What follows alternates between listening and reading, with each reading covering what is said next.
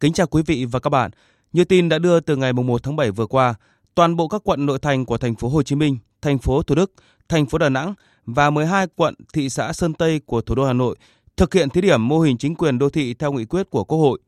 Việc thực hiện mô hình chính quyền đô thị sẽ phát huy vai trò chủ động, trách nhiệm, sáng tạo trong phục vụ người dân,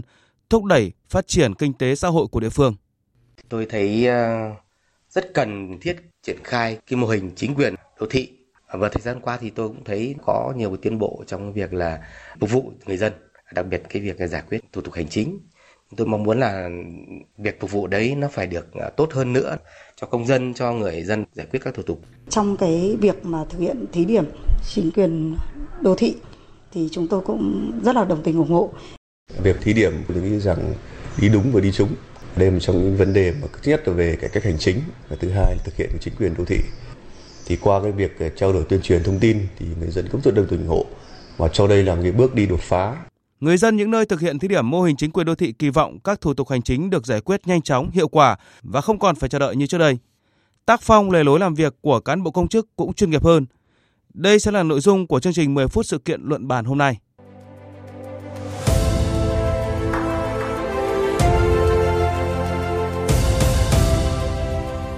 Cùng cảm nhận chiều sâu thông tin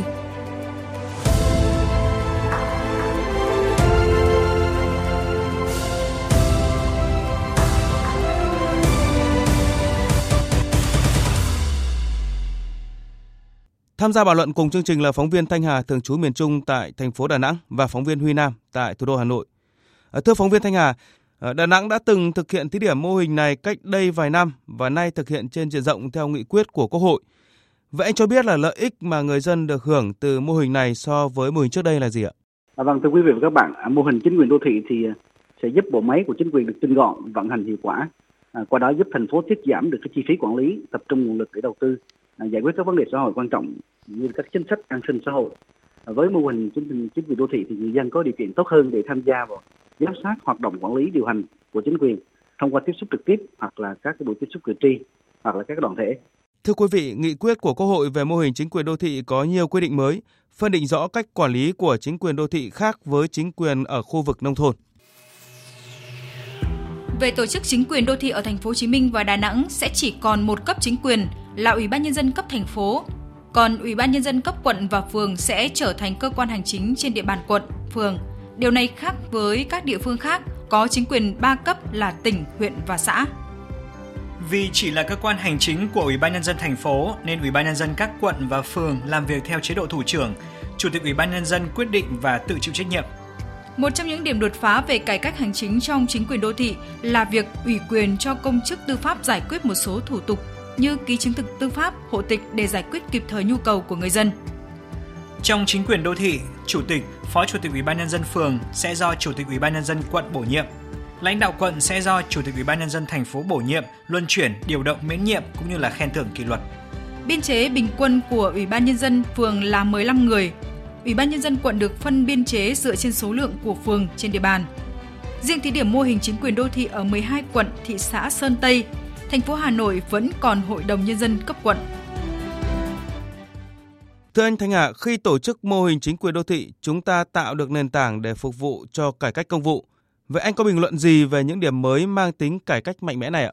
À, vâng, à, thưa biên tập viên Thanh Trường, thưa quý vị các bạn, à, từ cơ chế làm việc theo ừ, chế độ thủ trưởng thì lãnh đạo ủy ban dân quận, phường cũng như là cán bộ công chức cấp phường, cấp quận sẽ nêu cao ừ, trách nhiệm cá nhân và trách nhiệm giải trình trước người dân về những vấn đề xảy ra thông qua cơ chế chủ động và tự chịu trách nhiệm. Chính vì vậy thì cái việc thực hiện thí điểm tổ chức mô hình chính quyền đô thị và một số cơ chế chính sách đặc thù phát triển thành phố Đà Nẵng sẽ phù hợp với yêu cầu phát triển quy mô kinh tế xã hội, trình độ và yêu cầu quản lý đô thị đối với Đà Nẵng. Mô hình này là cần thiết để thành phố tiếp tục phát triển nhanh, bền vững hơn. Với nhiều điểm mới cả về cơ cấu tổ chức bộ máy lẫn chuyển đổi về chất của từng công chức, cán bộ ở địa phương thực hiện mô hình chính quyền đô thị thì đang đặt ra rất nhiều thách thức. Ở thủ đô Hà Nội cụ thể là 12 quận và thị xã Sơn Tây, thách thức gì trong việc chuyển đổi này thưa phóng viên Huy Nam? Chúng ta có thể hiểu thực chất của việc ờ, triển khai mô hình này là giải quyết những cái tồn tại, gỡ những cái bất cập mà như tờ trình của Bộ Nội vụ ờ, nêu ra là là uh, mô hình quản lý hiện hành của thành phố chưa đáp ứng được uh, yêu cầu đặt ra, chưa tự chủ, thiếu linh hoạt, khả năng tự quyết định, tự chịu trách nhiệm để giải quyết kịp thời những cái vấn đề đặt ra đối với đô thị còn bất cập. Và theo tôi, thì nội dung quan trọng khi vận hành mô hình chính quyền đô thị là việc phân cấp để giải quyết công việc kịp thời, hiệu quả và qua trao đổi thực tế với lãnh đạo ờ, một số phường ờ, trên địa bàn thành phố khi ờ, thực hiện thí điểm mô hình chính quyền đô thị thì họ có đề cập những cái băn khoăn về cái mối quan hệ giữa ủy ban nhân phường với các cái tổ chức chính trị xã hội ở phường cũng như là các tổ dân phố. Thưa phóng viên Thanh Hà, trước đây Đà Nẵng đã từng thực hiện thí điểm không tổ chức hội đồng nhân dân quận, huyện, phường. Những bài học nào được lãnh đạo thành phố Đà Nẵng rút ra để thực hiện mô hình chính quyền đô thị thưa anh? Dạ vâng, sau thời gian thí điểm không tổ chức hội đồng nhân dân ở Đà Nẵng ấy, thì thời điểm đó công tác tổ chức bộ máy, hoạt động của chính quyền các cấp rất là ổn định. Công tác lãnh đạo chỉ đạo quản lý vẫn thông suốt. Tính chủ động của bộ máy chính quyền được nâng cao. Trách nhiệm của người đứng đầu của cơ quan hành chính được chú trọng. Quản lý nhà nước trên các lĩnh vực vẫn duy trì tốt. Kinh tế xã hội tại các địa phương tiếp tục phát triển. Ờ, tôi cho rằng là những cái kinh nghiệm vừa nêu sẽ được thành phố Đà Nẵng đúc rút và thành phố sẽ chọn lọc để áp dụng vào thực tế sắp tới. Một trong những vấn đề được người dân và giới chuyên gia quan tâm là cơ chế nào giám sát hiệu quả chính quyền đô thị. Khi thí điểm ở Hà Nội thì không còn hội đồng nhân dân cấp phường, còn ở Đà Nẵng và thành phố Hồ Chí Minh thì không còn hội đồng nhân dân cấp phường quận. Vấn đề này được chính quyền thành phố Hà Nội quan tâm ra sao thưa phóng viên Huy Nam? Việc ờ, không tổ chức hội đồng nhân dân cấp phường tại Hà Nội cũng có nhiều ý kiến khác nhau. Nếu không nói là có những kỳ nghi ngại À, một số ý kiến cho rằng khi bỏ hội đồng nhân dân cấp phường thì sẽ kéo giãn cái ờ, khoảng cách giữa cử tri à, và người dân đối với các cấp chính quyền. À, bởi à, cấp cơ sở là cấp gần gũi với người dân với cử tri nhất. Trước đây tại cấp phường luôn có hàng chục đại biểu hội đồng hội đồng nhân dân cấp phường à, kết nối với người dân. À, thì nay khả năng đấu nối đó lại dồn về cho đại biểu hội đồng nhân dân cấp quận thị xã tức là đại biểu hội đồng nhân dân cấp quận thị xã sẽ gánh hết cái phần việc uh, của đại biểu hội đồng nhân dân cấp phường trước đây. Uh, trong khi đó thì uh, số đại biểu hội đồng nhân dân cấp quận cũng không được tăng lên. Và để uh, gỡ cái lo ngại này thì uh, theo sở nội vụ hà nội thì uh, việc tiếp nhận ý kiến kiến nghị của cử tri uh, do ủy ban mặt trận tổ quốc việt nam các tổ chức chính trị xã hội phường tập hợp thẩm quyền xem xét giải quyết